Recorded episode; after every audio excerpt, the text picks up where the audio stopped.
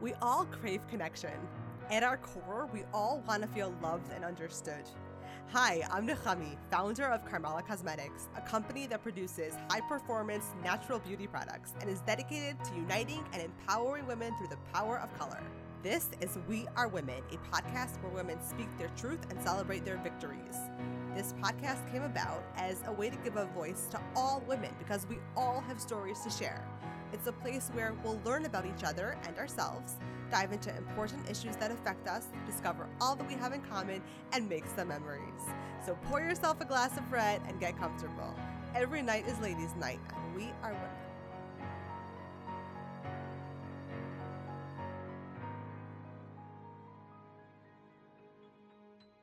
Tonight's interview was with my very talented friend, singer, songwriter, and performer Shaindy Plotzker. Shaindy had been singing for years behind the scenes when a serious incident pushed her to go public and spread her wings. During our interview, Shaindy talks about growing up with a sibling with special needs and talks about why she's super passionate about supporting children and adults with special needs.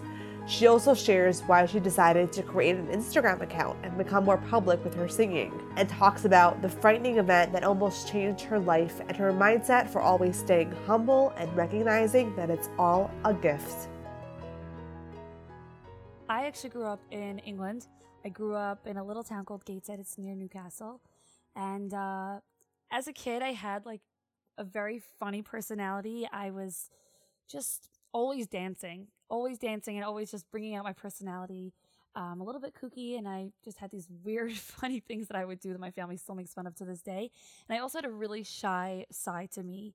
Um, I was very shy around strangers, and yeah, I don't know. I was I was always shy at the Passover, uh, you know, the Passover table. I was nervous to like get up and sing in front of everybody, and um, it's pretty ironic because I flipped in personalities completely. I'm probably the least shy person that I know.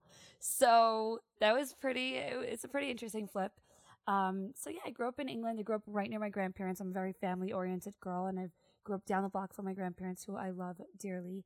And my family just in general had a very close connection to my family, extended family. And, um, my oldest brother was born with special needs. And at the time back then, it was about I would say 15, 20 years ago, a little less, maybe I think 17 years ago or so, there was very little in terms of services for special needs children in the United Kingdom. And my parents made a very bold decision to pick up and move to America because they heard that America had services for children with special needs. So in middle of the year, it was February. It wasn't like, oh, after the summer. It was like in middle of the year, we're going to pick up and we're going to go. And we just moved to Brooklyn. So Hi, everybody. Shaindy is now living in Brooklyn. I must have been, I think, about seven years old at the time. Um, I was in the first grade and I came as a new girl to uh, a new class in a new country. I spoke differently. I didn't know the culture. Um, it was very interesting to me. It really was interesting. I don't think I'd ever been in America uh, uh, ever. So I came as the new kid. Um, interestingly enough, I lost my accent within three weeks. People always ask me about that. like, what? How? How did you manage to do that? how? Good question. So, um, how I'm not really sure. Why I can tell you. I came into a new class and I had a very thick English accent. And the kids in my class just literally could not understand a word that I was saying. And I'm a very social person. So that was really hard for me. I was trying to have conversations with them and they would always they'd always say like, What what did you say? What did you say? Eventually I was like, okay, I'm just going to have to learn this accent. So I did. And you know how long it took me? It took me three weeks. It was pretty hilarious. Um, three weeks in to being in America, I came home and I said, Matt, I have an American accent. And she's like, oh, please. But you know what? It took me three weeks and I did. I learned it. And uh, I think I do a pretty good American accent.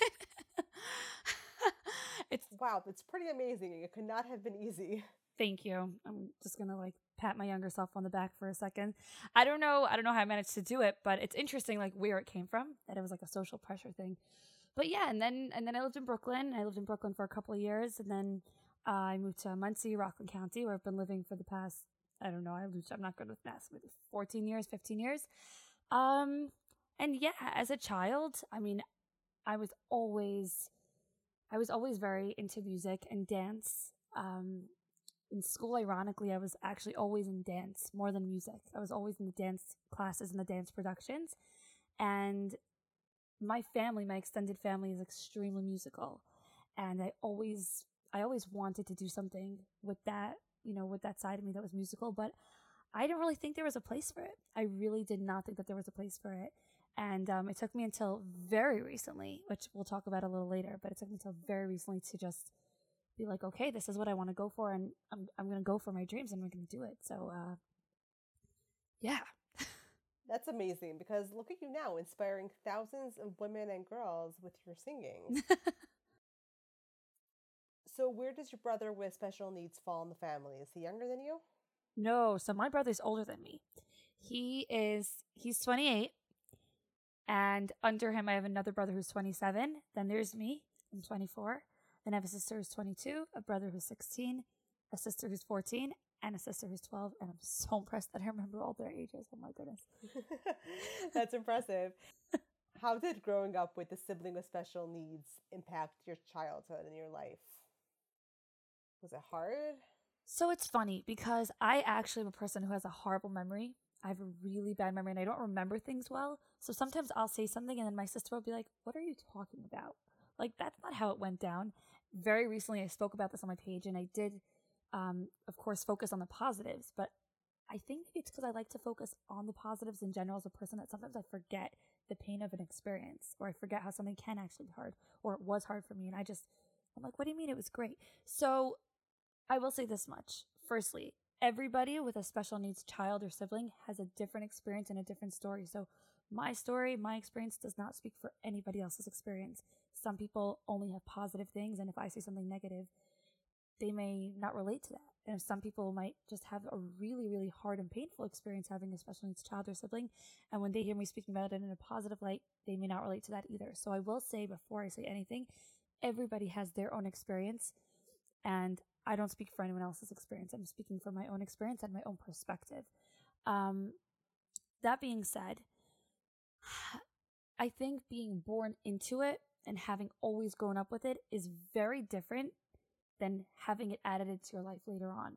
So I grew up, this is what I knew. You know, I, I only knew a life with a special needs sibling because he was older than me. Um, it's not like I had a childhood for 10 years and then all of a sudden had this added into my life, which I think would have been, in my opinion, more challenging. So I think that was really a blessing for me as a child that I was able to grow up with him being the oldest child. Uh, for my parents, of course, it was not. They were young. My parents were 20 and 21 when they had him. They were inexperienced. They were unexpecting it. And it's, of course, very hard for, of course, a young parent to have that, to go through that experience. But, um, yeah, so I grew up with it. And like I said, in England where I lived, there was very little. And I also was young, so I didn't really understand much of what went on then. And I was just used to sometimes he would say things that were inappropriate to strangers. Sometimes he would have seizures. Um, and I was just, I was used to it, honestly. It just, when I say, by the way, sometimes he would have seizures, I'm sorry, all the time he would have seizures. My brother suffers from an epilepsy disorder, um, which means that he has seizures. Well, he used to have seizures all the time. Now it's, thank God, under control.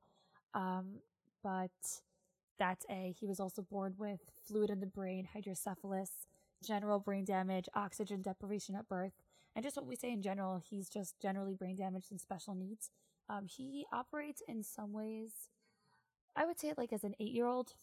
In some ways, he understands everything like the 28 year old, you know, man that he is, but he loves to play train tracks with me and he has a sense of humor of, I would say like an eight year old maybe. Um, but in some ways he's mature, so it's very confusing. And he also looks, he doesn't look, you know, really so special needs. Um, so it is it is a very interesting balance. But anyways, going back. So because you know, so you know, I did grow up with a lot of just different things going on that I was used to. Obviously, as a child, as I became more aware of the world around me and social things around me, I started to realize that he was different and I started to notice the differences. And it was hard. Um, it was definitely very hard for me. You know, it was embarrassing at times if he would have a tantrum um, you know, in a public area, especially this is more when I was a teenager. That was really hard for me. You know, we would be, we were in an airport and he gets very scared by security and he slapped the security guard. Wow. and we were very lucky that she was forgiving and she was understanding that when we did explain that he was someone who has special needs, she understood. But there have been people who don't understand, or there have been people who aren't patient with him or don't treat him, you know, the way that he deserves to be treated. And as a child growing up, as someone who loves my brother so much, that was always really painful to watch. And of course, there were parts that were just embarrassing. If I would have a friend over again, like, especially this really applied when I was a young teenager and I was maybe less confident. When I was like maybe 12, 13, I would have a friend over and he would do something that was embarrassing. It was hard for me. It was really hard for me. And I wasn't always sure that my friends would accept him or understand. And some of them didn't. Some of my friends just would comment. They would say things that hurt me about him, especially because I'm so loving of him and I'm so close to him that I get defensive for him. So it was it was hard. There were there were challenges. Um but I'm very grateful that firstly, obviously, as I got older, you know, one thing that I'm really grateful that I've, you know, been able to work on and come through with is that I just don't care. I don't care, you know, if, if you don't think that he's great, that doesn't bother me because I think that he's great. And if you, if he says something that just irks you as different and you just don't know how to deal with it, that's okay because I know how to deal with it. And it, it doesn't bother me at all. On the contrary, I'm at a point where I'm so proud of him. I'm, I look at him and he's a person that I learn from in so many ways. I know that he understands, you know, when we say, Oh, Dave, you have special needs, and he knows and he jokes about it. And sometimes he'll even say, Don't do that. I'm, i have special needs. That's um, so funny. And because he understands a lot, he swallows so much and he he he blows my mind all the time with the amount of patience that he has with people with just who he is as a person. It's incredible. And he's taught me a lot, of course, throughout my life because, like I said, growing up with it, I learned a lot of lessons on patience. He does not have the ability to understand the word no. So, for example, just a little thing, I actually sleep in the room right next to him. So we're buddy buddies all the time.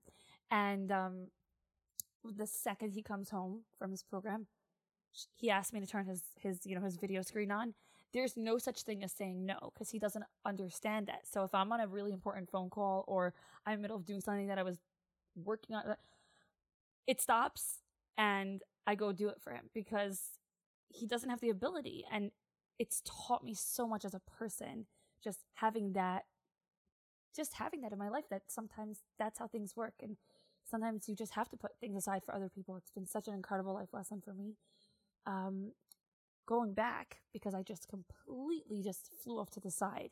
Um, so like I said, as a as a teenager, it was it was really hard for me. It was, it, yeah, it was hard. There were embarrassing moments. There were times where other people, and I think it boiled down to really that. I think that if we grew up in a world where everybody was accepted, no matter what they did, what they said, what they looked like, why would it? Why would I be bothered? I think it all boiled down to how other people viewed him and how I felt that other people were viewing him. And um, I'm very grateful that over time the world has become really much more accepting and understanding of children and adults who have special needs. But there obviously are people that don't, um, you know, that don't understand it, that don't treat them the way that they should be treated. And it, it's really hard for me. I'm going to be honest. It's something that really bothers me. It's, it's something that I'm very passionate about. And of course, you know, growing up with a child in my family who has special needs. And by the way, I'm very careful to say that. I'll never say that he's my special needs brother. He's not my special needs brother. Yes, I love that you mentioned that. Yeah. This is something that I consciously try to do. It's so important not to define people by something that affects them. That's great. Yeah, I think it's important that we don't define people by something that is a part of them or, you know, he's not a special needs person. He's a person who has special needs. And that's very important to me. Um, I'll randomly slip and say he's special needs child, but he's he's not. Um, but going back, what I was saying was is that something that's really been interesting for me is that I've noticed that other people have to actually learn to deal with this idea of people are different, but we should still treat them with respect, or people are different, but they still deserve love, or people are different, but they still have feelings. I think because I grew up with it, I was so used to this concept that it doesn't matter how people look. It doesn't matter how much money someone has, it doesn't matter how capable somebody is, that doesn't define their worth. It doesn't define their being worthy of love and being worthy of the benefit of the doubt, being worthy of respect. It's so not about that. It's more just they're a human being. And by nature, they just deserve love, they deserve respect, they have feelings. And it doesn't matter what they look like, what they can do or cannot do.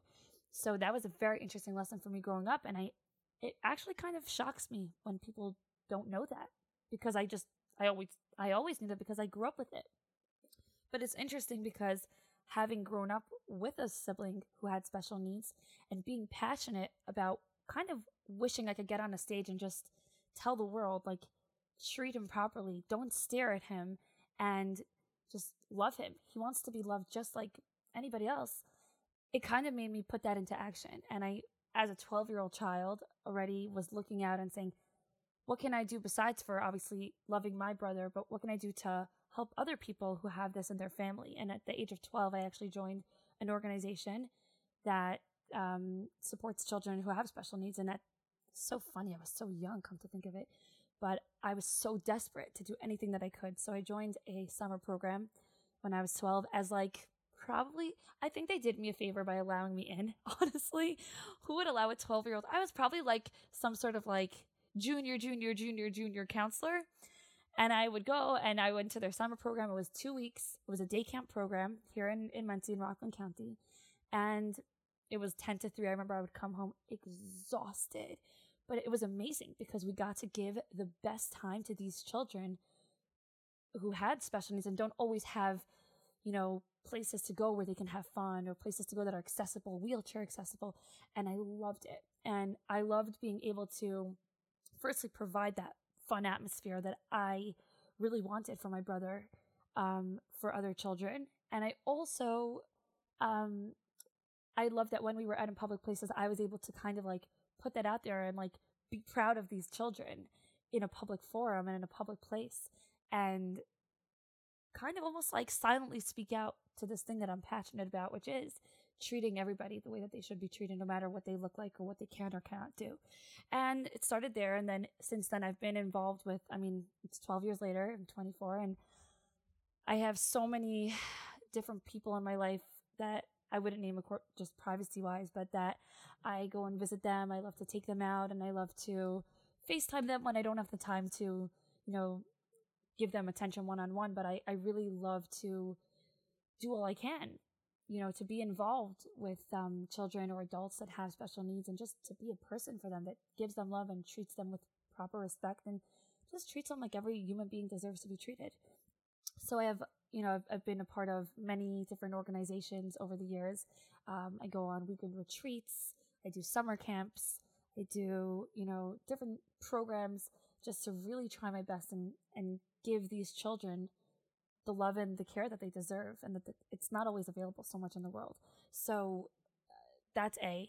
B is that I just try really in whatever way that I can to try and create some sort of awareness and to, you know, just that's it. Create an awareness that everybody deserves to be loved no matter. So I really just try to do whatever I can to create an awareness. And it, creating an awareness is not always by words, it's sometimes just by action. It's the way that you talk about, you know, the way that I tried that I, I speak about people who have special needs. I hope that it affects people and hope that it makes them more comfortable with it. Um, but yeah, the world really has come so far in the way that children with special needs are treated. Uh, I don't even want to talk about what, what used to happen many years ago, but they were they were really discriminated against back then, and it's it's very it's amazing to see how far the world has come and how far everyone has just become much more accepting, and that now it's you know it's okay. It doesn't matter what your abilities or disabilities are. You're amazing just the way you are, and and you're deserving of love. And you know we'll talk about soon my music platform, but knowing that I have that ability, I don't want to give too much away because it is a surprise, but I have a major, major project that I'm going to be launching in a few months, God willing, um, to promote this. It's a whole music project, but it's much more than just music. It's, it's going to be big. I'm really excited for it. And the, the, the theme and the point of this project is going to be promoting that people and children with special needs just have feelings just like you do and they're human beings just like you. And whatever emotions you think you have, if you get scared, they also get scared. You wish you had more love, they also wish for more love. You love being with friends, they also love being with friends. You love laughter, they also love laughter. And sometimes people forget that because they're scared off by the exterior and they forget what's on the interior. So that's a very big, like, it's something I've always wanted to do. And now that I have a music platform, and I'm so grateful for the ability that I'm able to do that, that's uh, something big is going to be coming, God willing, in a couple of months. And I'm excited to share it with everybody. Right. I love how you mentioned that they have feelings and dreams just like the rest of us. I actually have a friend who has Asperger's and she's very high functioning. Oh, wow. And it's so hard when people treat her differently because she knows that she doesn't know. You know what I mean? And that's the hardest thing. Those are those are the hardest. Totally. Totally. And that's the hardest in a certain sense is those who do understand that they're different and they don't want to be different. I am close with somebody who's like that. She knows that she has special needs and she doesn't want it. She just she doesn't like that. She's not able to do everything and people view her that way and she's able to notice it. She's able to notice the way that you speak to her like a baby. Don't speak to her like a baby. She understands you. And, you know, it's very it's sad, but what does give me hope is those people who um who who know this, who know that special, you know, people and children with special needs are so much like you and they're so deserving, not just deserving, but there's they want that love. They want that respect just as much as any other human being. And sometimes we're just clouded by the exterior. We see something, we freeze, we assume something. Oh, they look this way, so must be they don't understand this, or they and sometimes they can't by the way. Sometimes they're not able to understand it, whatever. Um, another thing, by the way, that's really, really uh, interesting and that I've spoken to a bunch of people about recently as I'm getting this project on the ground is the way that the the parents are so hurt. You know, the parents the parents and the siblings are so hurt when they, you know, someone, you know, they won't include a, a child who has special needs in their game or or they say something that's insensitive and it's so hurtful for the family members. And that's part of why I hope that if I create more of an awareness of this, there's going to be less of that. So, you know, it's important. Wow, that's amazing. Good for you. Thank you. so, was it a childhood dream of yours to become a singer? Like, was this something that you always wanted to do? Because I know I've definitely heard your voice before I knew your name and recognized your face, you know? So, like, what made you decide to show your face and start an Instagram account? It's so interesting that you say that because it's such a it's such an interesting story. Well, what happened was is that you know, I will be honest, and this is going to shock people. For many years, and sometimes still today, I just viewed and sometimes view my voice as average. And it's not because I don't have confidence. Thank God I am a very confident person. But sometimes I'm just listening and I'm like, what? Why is that? Like, I really sometimes feel like that. Like, so, you know, for for a while, for a long time and sometimes even now, I didn't really view my musical talent or my vocal capability as anything special. Um, I knew that I could sing. I knew that I enjoyed to sing. I knew that I was able to harmonize. I kind of thought everybody was able to, honestly. Um, I knew that I was able to play things by ear, but you know, I don't know. I just I could sing and most people could sing and that's really what I viewed it as and I was more of a dancer as a child actually I was like I said earlier I was so I was really I was always in the dance productions I was much more of a dancer than a singer and um, yeah I just didn't really view it as anything major and I think sometimes we do that to ourselves we have something within us and we're just like yeah okay this is cool and that's it that's all we think about we don't really it's not that we don't believe in ourselves it's just we're so used to what we have that we just don't view it as extra we don't view it as like this is extraordinary. Um, and then what happened was when I was maybe like 15, 14, around that age, um, I was at a friend's house. She had a home studio and we were actually waiting for a ride. And she was like, Oh, you want to record something for fun? And I was like, Sure. And there was this Tinkerbell song that I loved about friends. So, you know, I, I, I was like, Okay. I sang it into the mic a couple of times. Uh, she sent, and then we went on our way and she later that night she sent me the bounce file and I was like, oh, it's actually pretty cool. Okay. So I was like, you know what? I'm going to come back in. I'm going to fix it up. And yeah, very nice. And that's what I did. It was called The Gift of a Friend. Um, it's by Demi Lovato. Yeah, that song. And it was from, Isn't it a great song? Yes, it was one of my favorites growing up. I love it. I think, well, I'm glad that we agree on that. I loved that song and I still do. Um, and yeah, I mean, I just, I recorded it. I sent it out with this mushy email to all of my friends with this whole poem of how amazing they are. One of my friends recently sent it to me and I was cracking up. I'm like, oh my goodness, oh my goodness, oh my goodness. It was so funny. And I sent out the song to a bunch of my friends and then something happened. I don't know how or why it happened, but it just went everywhere to the point where I would get into people's cars and they were playing it and they had no idea that it was me, which was, by the way, the best thing ever. I'll talk about that in a minute. Having no face. Oh my gosh, that was incredible. Um, but what's interesting to think about is how it's incredible how that spiraled because it wasn't up on any musical platforms. I didn't put it on iTunes, wasn't out on CD. It was only through email and it just went really far out within the community. Um, and I even now I still go, oh my goodness, that was you. I listened to that song my whole high school. I love that song. It was very funny. And I think that song, um, you know, my friends really boosted me up. My family boosted me up. They were they were all like, wow, this is amazing. And I, again, I wasn't like, I didn't view it as anything extraordinary, but it was cool. And I was like, this is great. And it started to become a hobby of mine where just for fun, I would, you know, run into Brooklyn to my friend who lived there and I would just record songs for fun.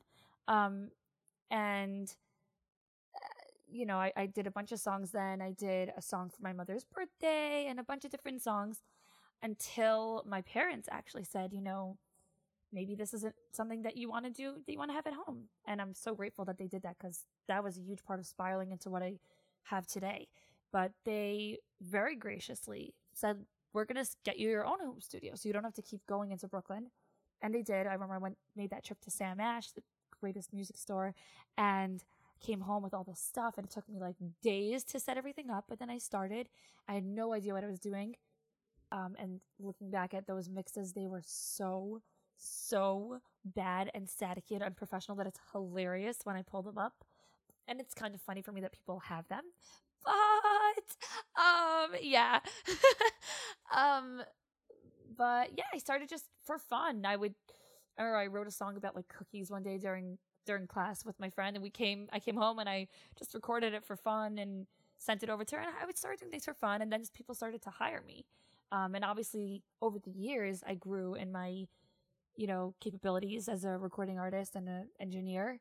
Um, and I really started out knowing very, very much just the basics. And I, I took some online courses and I would, you know, ask people advice, but most of my recording knowledge is really just from experience and from playing around. Um, but yeah, at the time that people started hiring me for little things and I was, I don't know, probably charging like a hundred dollars for the entire production.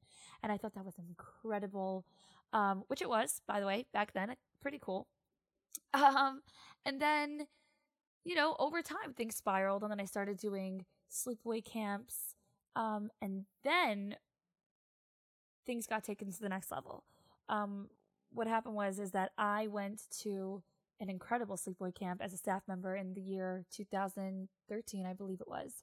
Um, the camp is Ura's Camp, the Zone. It's an incredible, incredible camp. I went there as a staff member, and that's where I met someone who's a very big part of my life right now, Shamia Dar. So, some of you listening might know Shamia Dar. She's an incredible person with a super infectious positivity and a love for life. And I'm very grateful because people always ask me to this day, people think that we're sisters because we're very close. And people always say, How'd you get so close with her? And I was like, I don't know. I don't really know what happened. We just clicked really, really well that summer. And I became, we just became really, really close. And it's funny because she's so much older than me, but we have such a really like leveled out friendship. It's really incredible. I'm very grateful for her. And she, that summer, you know, we jammed out all the time. We used to sit at the piano and jam out together. She's very musical she has a great appreciation for music. And she kind of like handpicked me. She was like, I love your tone. I love your style. I want to put you in something. And so the zone, Ura's Camp, they always do this big production every year, like the theme song of the camp. And it's a massive production. It's like a huge, huge, really well done song. And they hire the best of the best.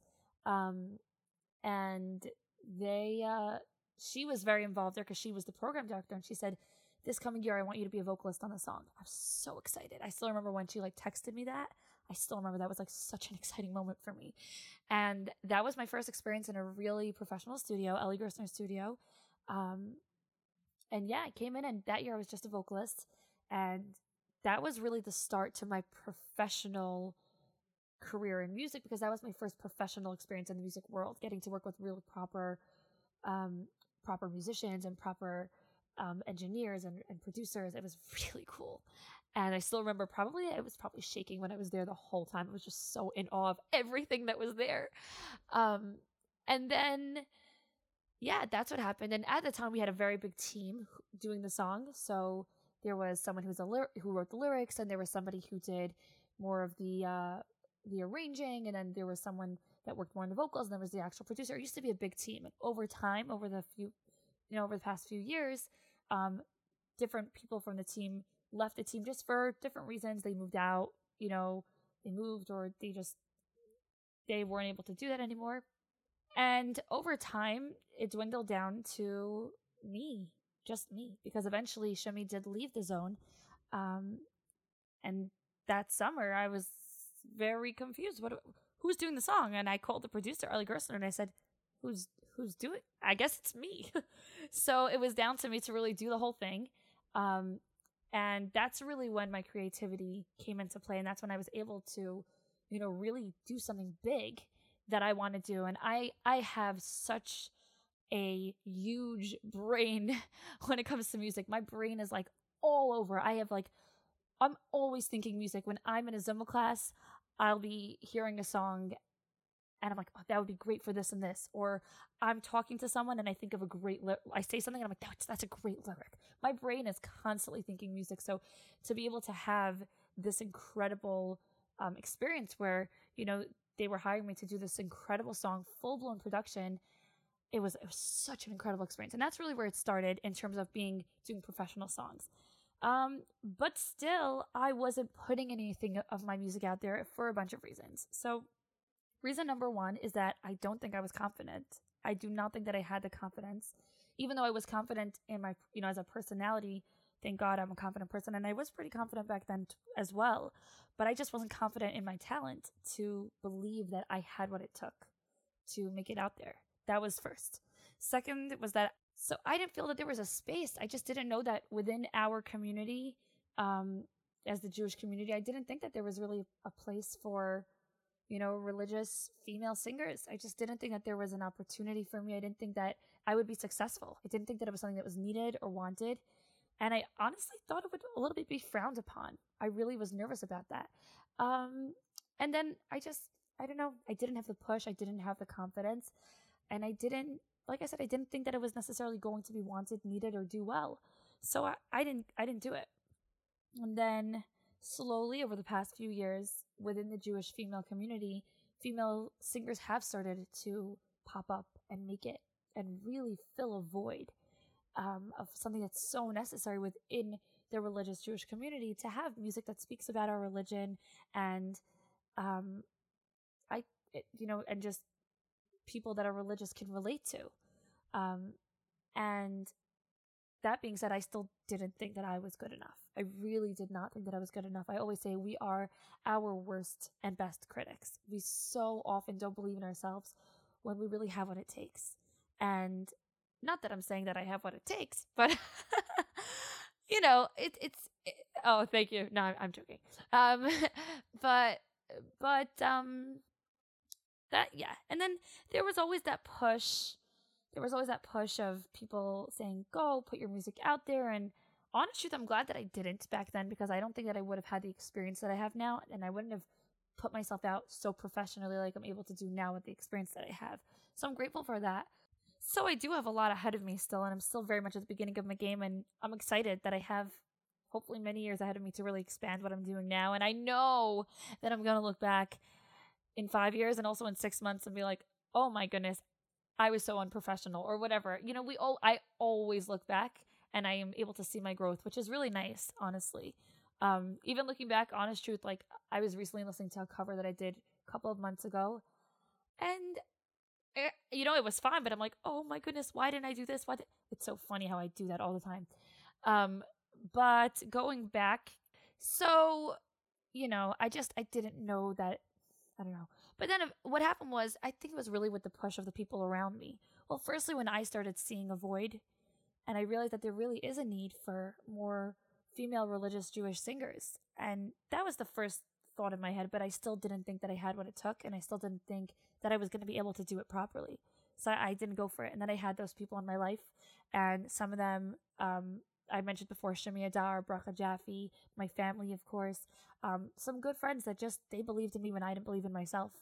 Um, and they just said, go for it. And that was a push, but it wasn't enough of a push. They were definitely constantly telling me, go for it, go for it, do it, do it, do it. It's so needed, it's so wanted, you're going to do great. And it, again, this didn't boil down to that I wasn't self confident. I just, I didn't have a, a really strong push to go and invest so much into this until a conversation that I had with Shami Adar. Um, it was about a year ago. And she called me one night. I still remember where I was. I was at my friend's house in Manhattan. And she just said to me straight and simple, she said, God gave you something. You do not have a right to keep it to yourself. And that was honestly the moment my whole life changed.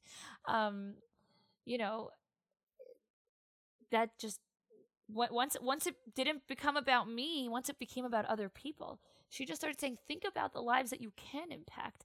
Think about the people that you could bring joy to with your music. Think about, you know, God gave you something.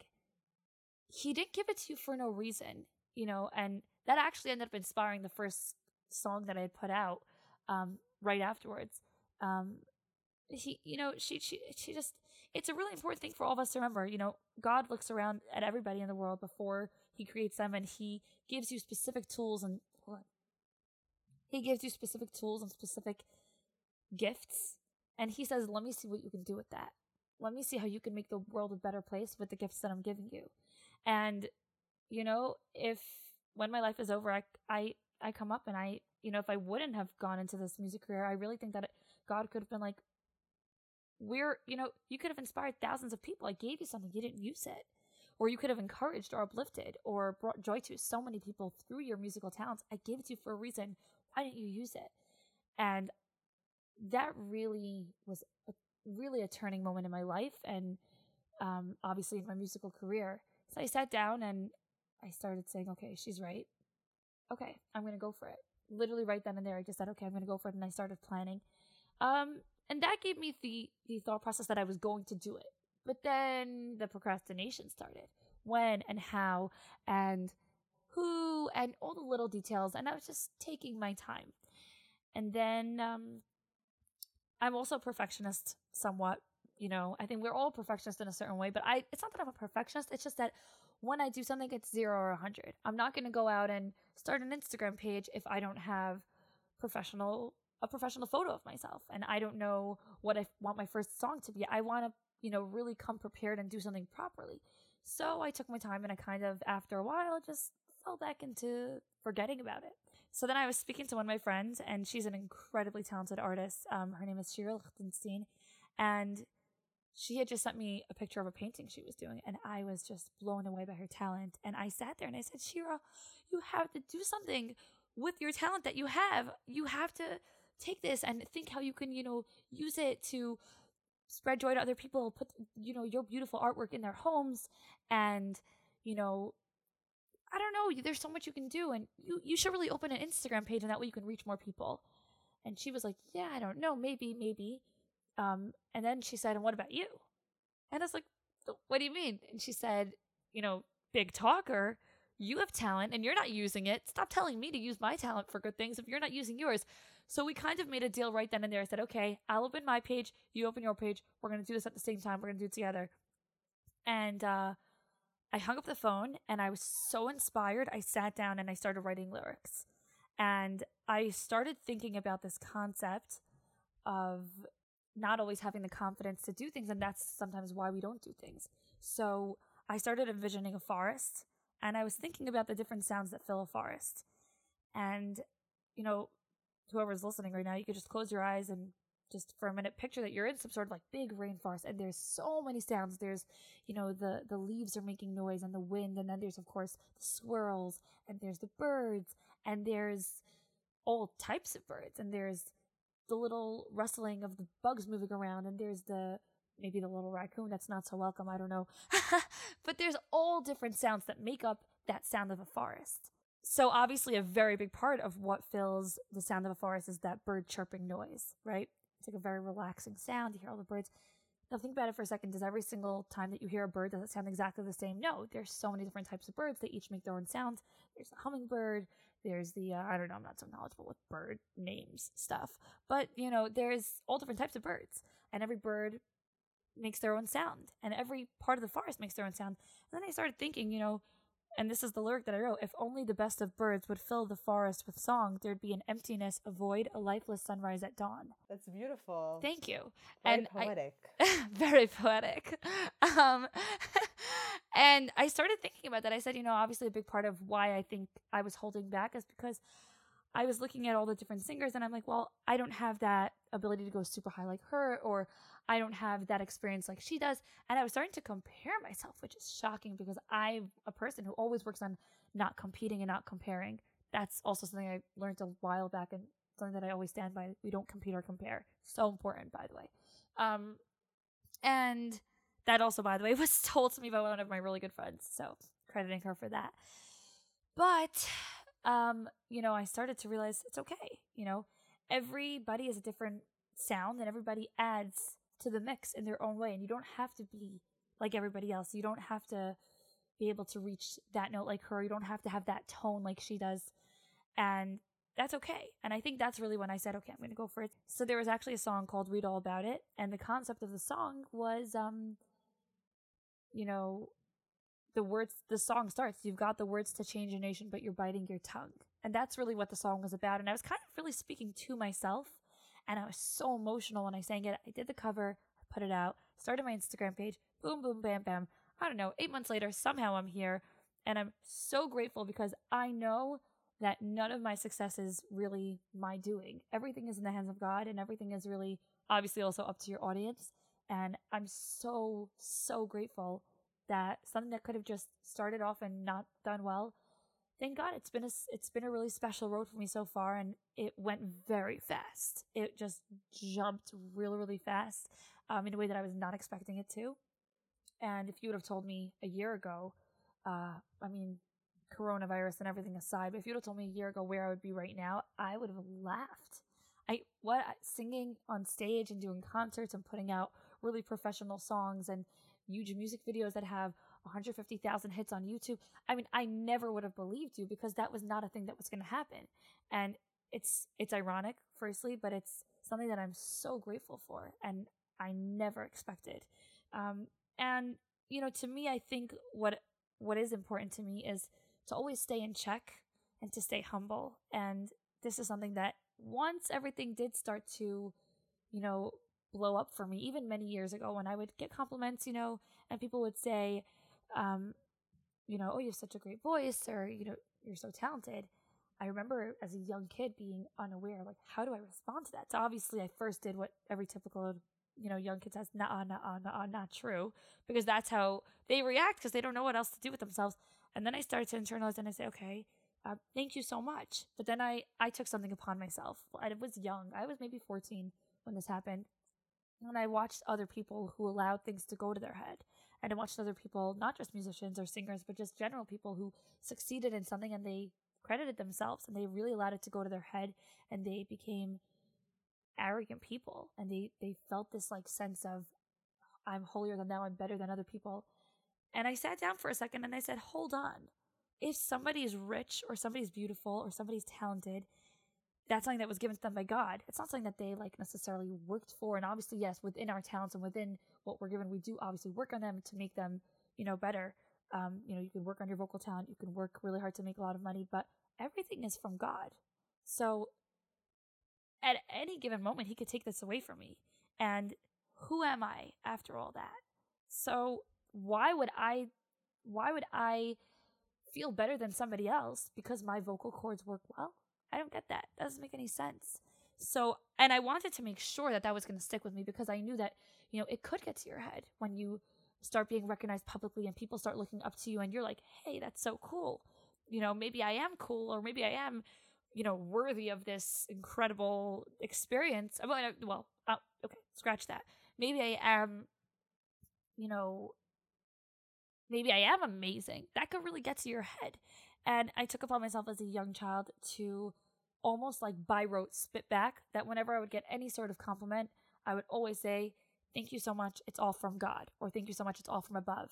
And I would say that for two reasons. I would say it for them and I would say it for me. I would say it for them, obviously, to just kind of like create a separation. Like, thank you so much, I really appreciate it. And then also, like, it's not me, it's God. You know, that there's no reason to view me as anything more special just because of a capability that I was given. And that was important to me. And then obviously, almost most important, maybe even most importantly for myself to kind of remember that, Shaindy, just remember, it's all from God. It's not you. And I thought that was something that's so important to the point where my phone has, you know, when you are typing in something, you type the word like, and the three suggested words will come up are like the words that you type most commonly after Mhm, that. Yeah. So whenever I write the word all, my phone automatically will say from God. Because it's so used to me texting it to people. Whenever I get any, you know, messages, I'll just say thank you so much, and I, you know, and then I'll say it's all from God. So I'm I'm grateful for that because that means that I'm staying in check. But I think that's something that's so important to just stay humble and remember that it's something that was given to you by God, and it's something that, you know, just you shouldn't let to get to your head. So that was important. So obviously a huge step here reaching you know the public world and reaching other people was creating an instagram account.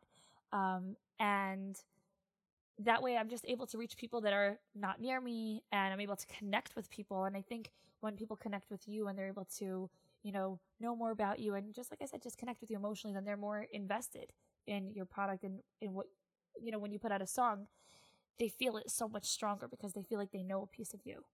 Um, so creating an instagram bleh, creating an instagram account was probably the best thing that i did for my career. It enabled me to connect with other singers. It enabled me to connect with other artists and other marketing people and different people in the business. And it enabled me to kind of create like a great way to connect with my audience and to keep them updated. I show them behind the scenes when I'm going to record something and I tell them about my thought process when I'm writing a song. And I it's such an incredible platform. And you know, thank God it's it's grown. I'm just heading into almost 9,000 followers, which is pretty pretty cool. And uh, you know, when I started my account in March, so let's see, March, April, May, June, July, August, September, yeah, like eight months.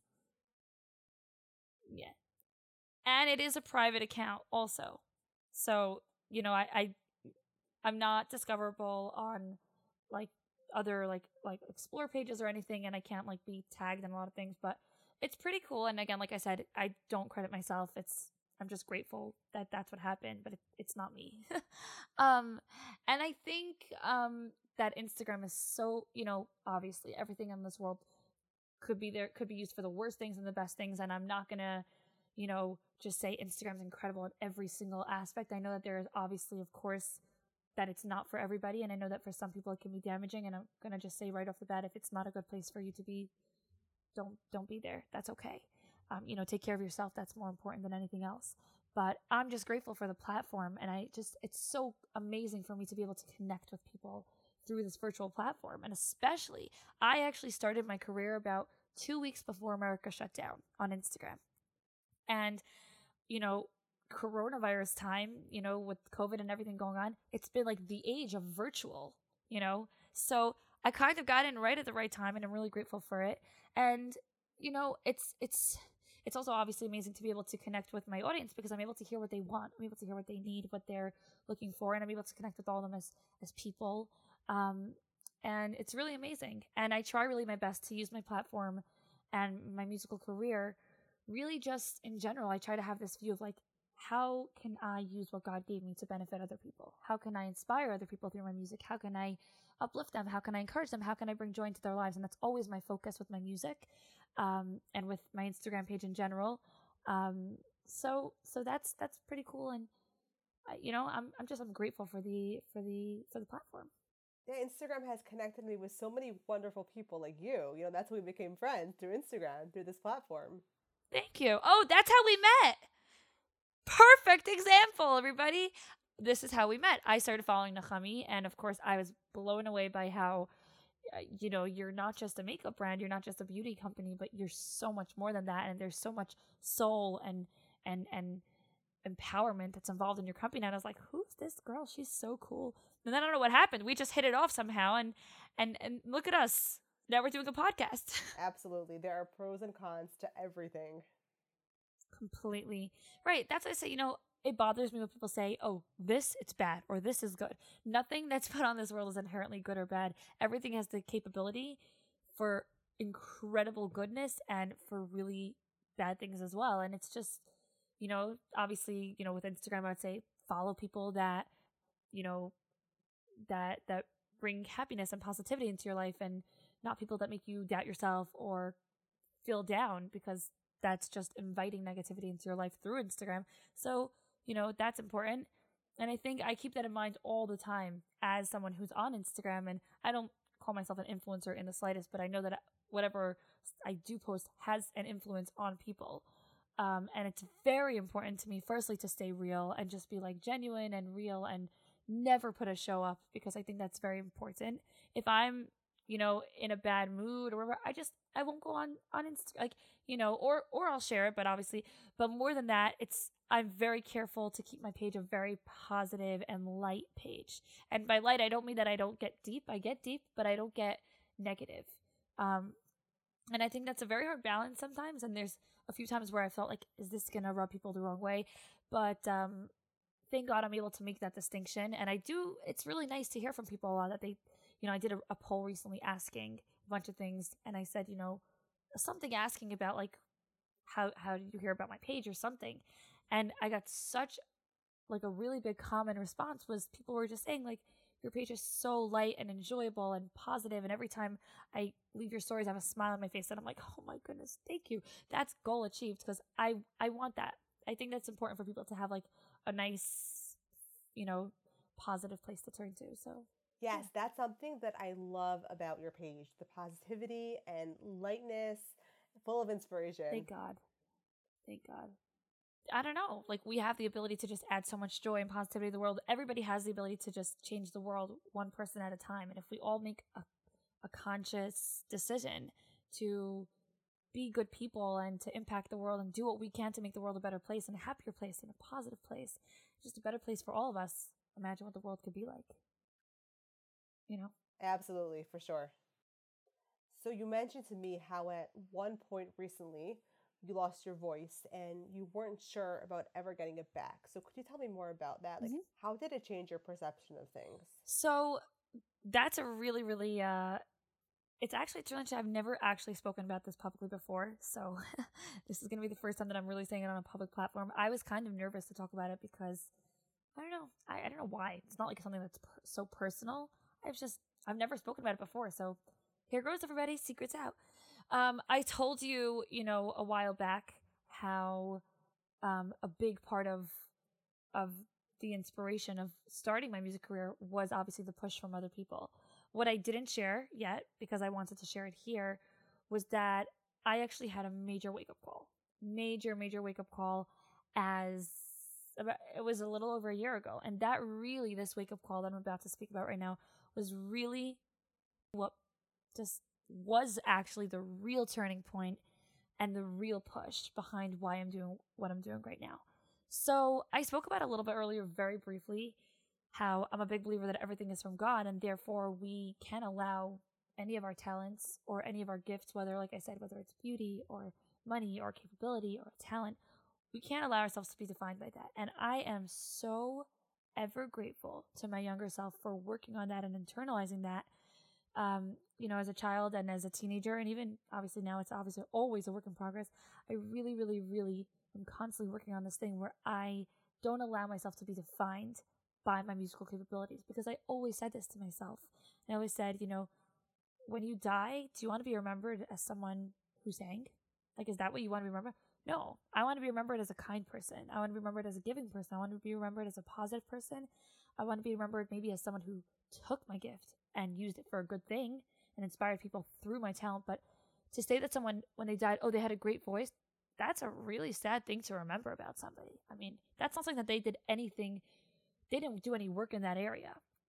So I was very into that. And I've always, you know, created a separate, a separate piece of myself that's the musical piece of myself because I just I didn't want to be defined as a singer.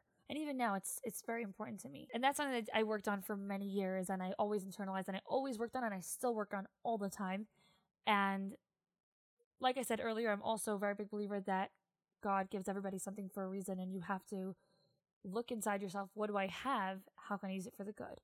Now, those two things being said, um, I, I do have, as you can hear, a little bit of a raspier tone to my voice, which by the way, I'm so grateful for. I love it. Absolutely love it.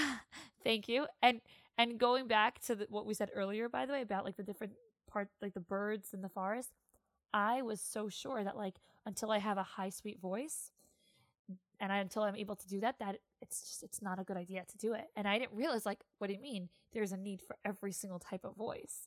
And yeah, it took me a while to really embrace the raspiness of my voice and just be like, this is my style, this is my voice, and there's something great about it. instead of trying to like cover it up, I would try so hard and I would try to, uh, you know, sing higher, be, you know, have a different sound that I don't have, and took a while till I embraced my sound.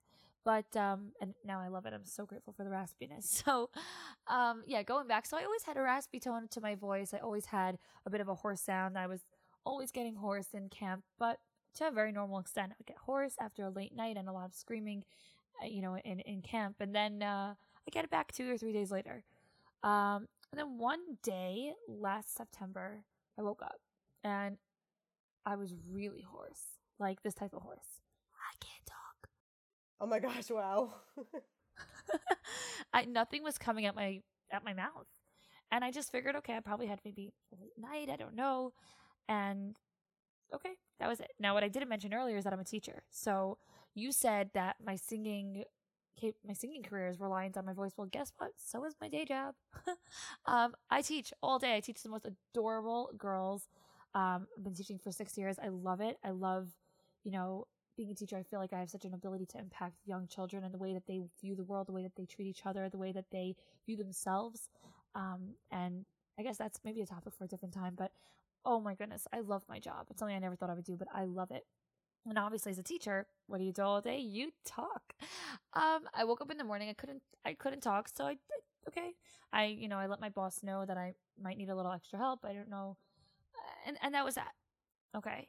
Um, a couple days went by and I wasn't getting my voice back, and I wasn't concerned. I don't know. I just I never heard of people like permanently losing their voice. So I. Uh, that that was that. It was it was okay. Then as time went on and I started to realize there's something wrong here, um, I started to speak to people and they said, you know, maybe you should just get your your voice checked out because literally there was nothing coming out of my voice. And even the few days when I would wake up with a voice, it was like this. It was so low and it was so strained. I would talk for a little bit and then I was it was just gone. Um, and it wasn't so frustrating at the beginning because I really thought it was going to be temporary and I thought it was going to come back. So the first like week or two, um, my students were incredible. They started learning how to, you know, um, learn from my, my, my hand motions and, and my, my, my, my lip reading. Um, they, they would read my lips and I had an app where I would like type and I had this big speaker. I would type something. Thank goodness I'm a fast typer. I would type like, please take out your notebooks and I'd press speak and the speaker would say in a very robotic voice, please take out your notebooks. it was really funny at first, and my students actually nicknamed the speaker JoJo. And it was funny because at the end of the year, when we made a class yearbook, um, I accidentally put in a space for like you know to draw a picture of the teacher and the principal, and I put in a, a, a space for the assistant teacher, which I didn't have one last year. And the kids were like, "Oh, we could just make a picture of JoJo the speaker because she was the assistant of the classroom. She really was." I wouldn't have made it through the year without her.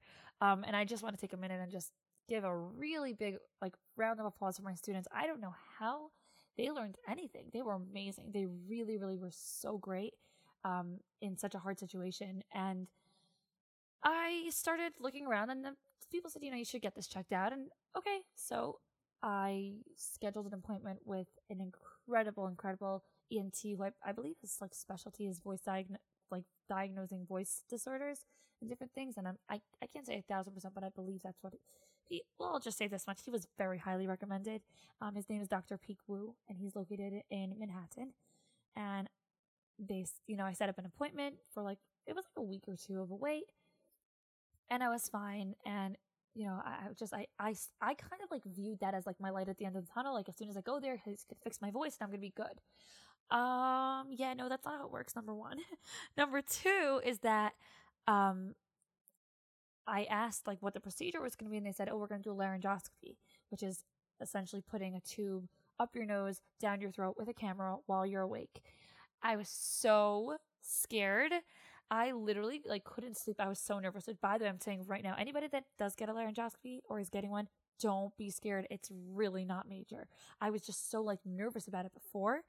Um, that actually, as my voice over that like week or so, um, actually I, I took a trip to Florida where actually the humidity is really um, dense, and I like went to a sauna. I don't know what happened, but I managed to like get my voice back almost fully. So I actually canceled the appointment because I was so sure that my voice was now back and I didn't need that. Just a little public service announcement. If you can't talk for a month straight, your voice needs help. Even if you get it back, it doesn't mean anything. Like, oh, sure. You know, uh, yeah, no. And so I canceled the appointment, and literally, like a couple days later, I lost the ability to speak again. And that was in October, and then I couldn't get an appointment for like months. Like when we called back to reschedule, they were like booked. And my appointment, I still remember, was January 19th. I held on to that day with every fiber of my being because that's when the frustration started.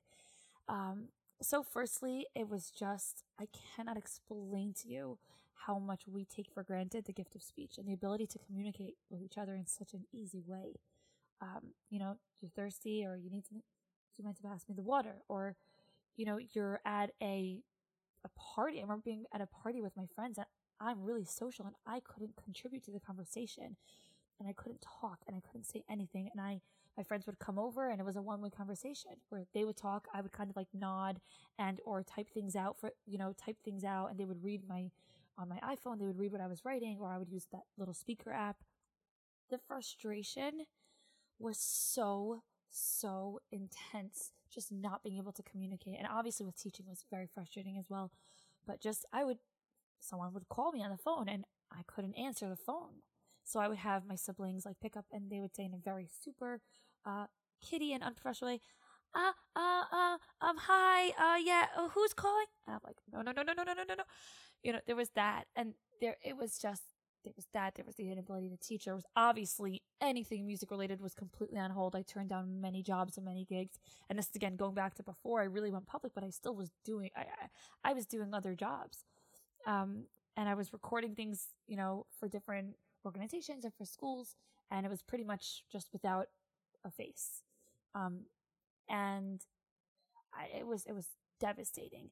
And I actually remember um, my mother works in the same school that I do. She's the principal of the uh, the preschool and the early childhood center there, and she's by the way incredible what she does. And side point, I didn't even say this because it's such a given, but my family is the biggest support that I have. I can't even explain in words how grateful I am that they just they're they're the driving force behind everything that I do now, and it's incredible, and I'm so grateful for them. So guys, if you're listening, I love you. I'm sure they'll listen. Um, yeah, I really hope they're gonna listen.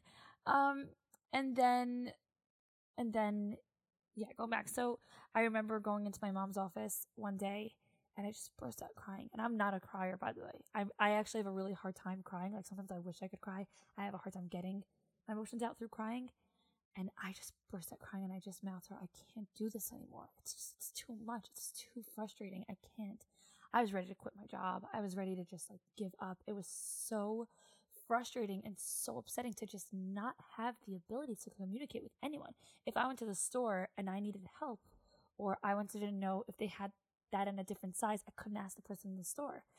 And if somebody asked me a question and I couldn't answer them, they were like, What's wrong with you? Why aren't you answering me? And I would be like, and nothing came out my mouth, or I would like type, like, sorry, I can't talk, I don't have a voice.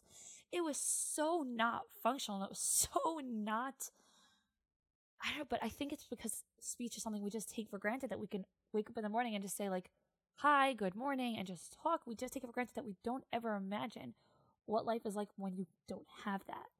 And um, obviously this was a huge wake up call for me in that I always took the ability to speak for granted. And now I have a thing where I wake up every morning and after I speak, I just say, Thank you, God, for my voice. I'm like tearing up while I'm saying this, but I just say, Thank you, God. It's something that I've I took for granted. I just didn't realize. So that was that was the first thing. And you know, it was such a wake up call that I just took it for granted. It really, really, really was.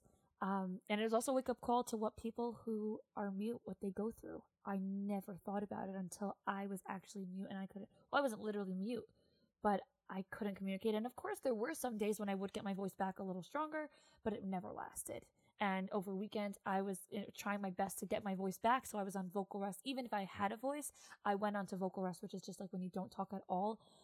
It was so upsetting to just not, just not be able to be part of anything. And it was, it was a very hard chapter of my life. And it was, it was just, it was very frustrating. It was very upsetting. And, um, it was just emotionally, it was a lot. It really was a lot. And then, uh, beyond that, beyond that major wake up call and what I went through, it was a big wake up call for me in the sense that I said, I've always said this. You know, God gives you something and he could take it away at any given moment. And I kind of felt, you know, and it's okay. This is my personal perspective, but I had, so I'm not saying that this is for sure, you know, what happened, but I kind of felt that God was saying to me, Shaindy, I gave you a voice. I gave you a voice for 23 years. I'm sitting here waiting for you to do something good with it. You're not using it? Okay. I'll take it away. And that really was the driving force bes- behind really getting my music career started. I said, okay, God, I got the message. You know, you gave me a voice. I didn't use it to make your world a better place. I didn't use it to inspire people. I didn't use it to uplift people. Okay, message received. Um, I, I, I'm going to do it. And I actually, um, as obviously the day of my, my appointment, January 19th, the day was coming closer. And it was, by the way, so not a major appointment, but it was such a big day in my life because, like I said, I felt like this was like the turning point in getting my voice back, possibly. Um, before the day before, I remember, and I, I was I was speaking to someone, and I said, you know, I don't know what the doctor is going to tell me. He could tell me, you have throat cancer, you have this and this problem, you have whatever the problem is. You're, I'm really sorry, but you're never going to speak again. And I knew I I prepared myself for that mentally for weeks. I said, you know, I, I like to do that. I like to like set myself up for things so that I don't have major disappointment. And I just said, okay, that's a possibility. And I said, God, I'm I, okay. I know this is a possibility. I'm going to make you a little promise here. I promise you that if I go tomorrow to my appointment and they say, okay, you have XYZ problem, but it's fixable. And if I start to get my voice back, I promise you the minute I have the ability, the minute my voice is strong enough, I will go out there. I will use what you've given me for good things. I'll like return the favor, kind of like give me my voice back, please. I'll do good things with it. I'll I'll glorify your name. You know, I'll I'll spread your name in the world through religious music and through uplifting people and bringing people closer to you, um, through music. And I'll do everything in my power. I will. And that was like my promise. I remember going to sleep that night and being like, oh my I could not sleep. And the next day, I went to the laryngoscopy to the you know to the appointment. I got the laryngoscopy, and he said you have growths on your vocal cords. You have two massive, massive growths. Um, it's a pretty, it's honestly a pretty common thing with singers. It just depends like how severe they are. They're called nodules.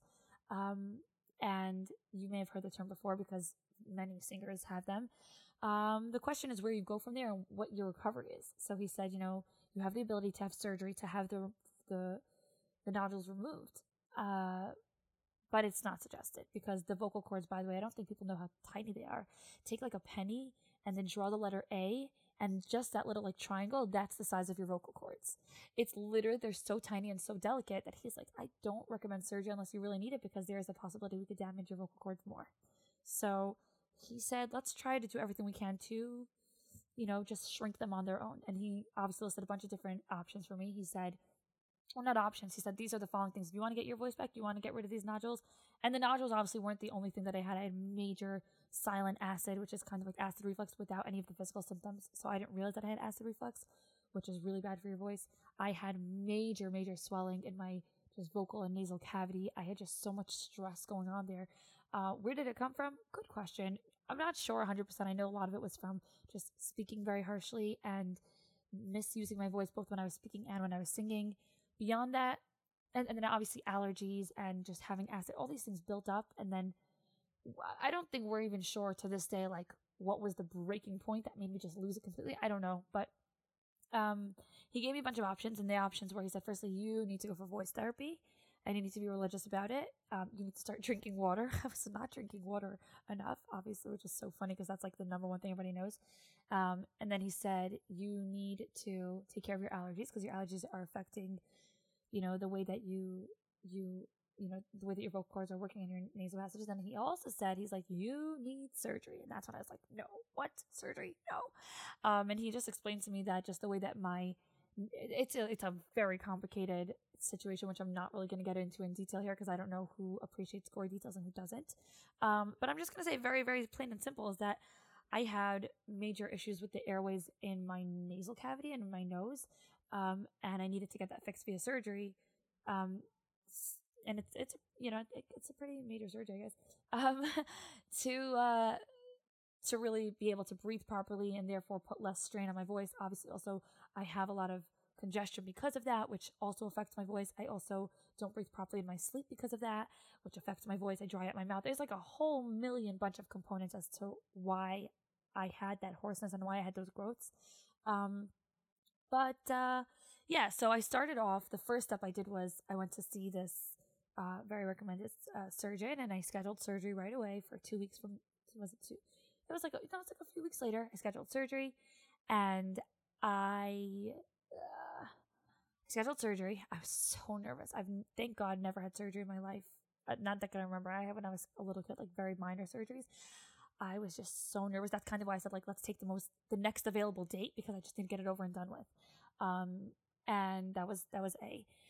Uh, then I started seeing this incredible, incredible vocal therapist. Her name is Linda Carroll. She is, oh my goodness, a very big part of, you know, just changing my my my vocal capabilities. She right away, and by the way, if anybody listens to this is a vocal therapist, highly recommend. She's amazing. Um, she taught me so much in such a short amount of time, and she was honest. And she would be like, "That's what I loved by the way." That she was never like, "Oh yeah, just come every week." She's like, "Oh, you don't need another appointment this week. Come see me in two weeks." She's so honest, and she's so such a great person. Um, so I think the voice therapy was really the main point in getting my voice back. I listened back to voice notes from before I started voice therapy to now, oh my goodness, different voice, different voice. So there's the voice therapy, and I was starting to get my allergies under control and starting to just do different things. Um, and the surgery was scheduled, and I, you know, the surgery was going to be a very big part of, uh, you know, of of getting this fixed. And uh, my surgery was scheduled for March 20th, as many of you know, especially if you live in America. Uh, that was the week where coronavirus really hit New York. Um, I think March 13th was when like all the schools started to shut down, and uh, that boom, being boom, said, bam, surgery is canceled. Um, I was devastated. I was so upset. It was like three days before the surgery, and they canceled it because you know hospitals in New York were starting to cancel all non-emergent surgeries because the hospitals were filling up with coronavirus patients, and um, that was that was really it was upsetting to me because I was like I said that was kind of one of my lights at the end of the tunnel that I thought was really gonna really like help to fix my voice. Um, and I actually haven't rescheduled it yet because I'm just waiting for a good time. Um, recently, obviously, they, they did call me and say that I am able to schedule the surgery. Um, but I now am in a full, you know, full regular school year and I have a job, a day job. I can't just like randomly take off a bunch of weeks of work as a recovery. So I'm just waiting to find, and I, I think in a couple months I'll be able to do it. Um, but until then, I've just been doing so much work on my voice and really it's in the hands of God. It really is so much in the hands of God that I have a voice and I do not take it for granted ever. And it's why I have such a mission and such, you know, I, I have a mission with my music and it's, it's because I made a promise and it's because I said, God, you give me my voice. I promise you I will do everything to uplift people and to, you know, to glorify your name through what you gave me. So I keep that in mind with every musical project that I do. Um, whether it's, is this glorifying God's name or is this bringing people closer to God or is this just making the world a better place because that that's what we all need is this uplifting people is this inspiring people is this giving people like a, a, hug through a song. And that's actually the next song that i'm working on right now. Maybe by the time this podcast airs the song might be out i don't know. But i'm working on a song right now of just like a song of hope to give hope to people that just feel down and the song is called rise it was uh it was composed and produced by Eli Gerstner and put out by a project called the Chizuk Project, which is really just a project to give hope to people who just who need it. And let's be real, everybody has something. And recently, I uh, recently I I did a poll last week when I started introducing the project and I said, you know, what are you going through? And I got the most heartbreaking responses. I got like 150 responses of just the most devastating things that people are going through and things that you don't even think of, like juvenile arthritis. And someone told me I have five siblings with autism. Someone told me I found out yesterday that I have cancer. The most heartbreaking things that are so hard to deal with. And everybody has something, you know, everybody needs strength and hope. And I think through music, we're able to do that. So, um, yeah, I mean, just going back and wrapping this up, the whole voice journey. Yeah, I lost my voice. I wasn't sure I was ever going to get it back. I made a promise. I viewed this as a wake up call. And I just said, okay, I, I got to be grateful for what I have, um, I, not take it for granted, not take it for granted, and use it in the best way possible.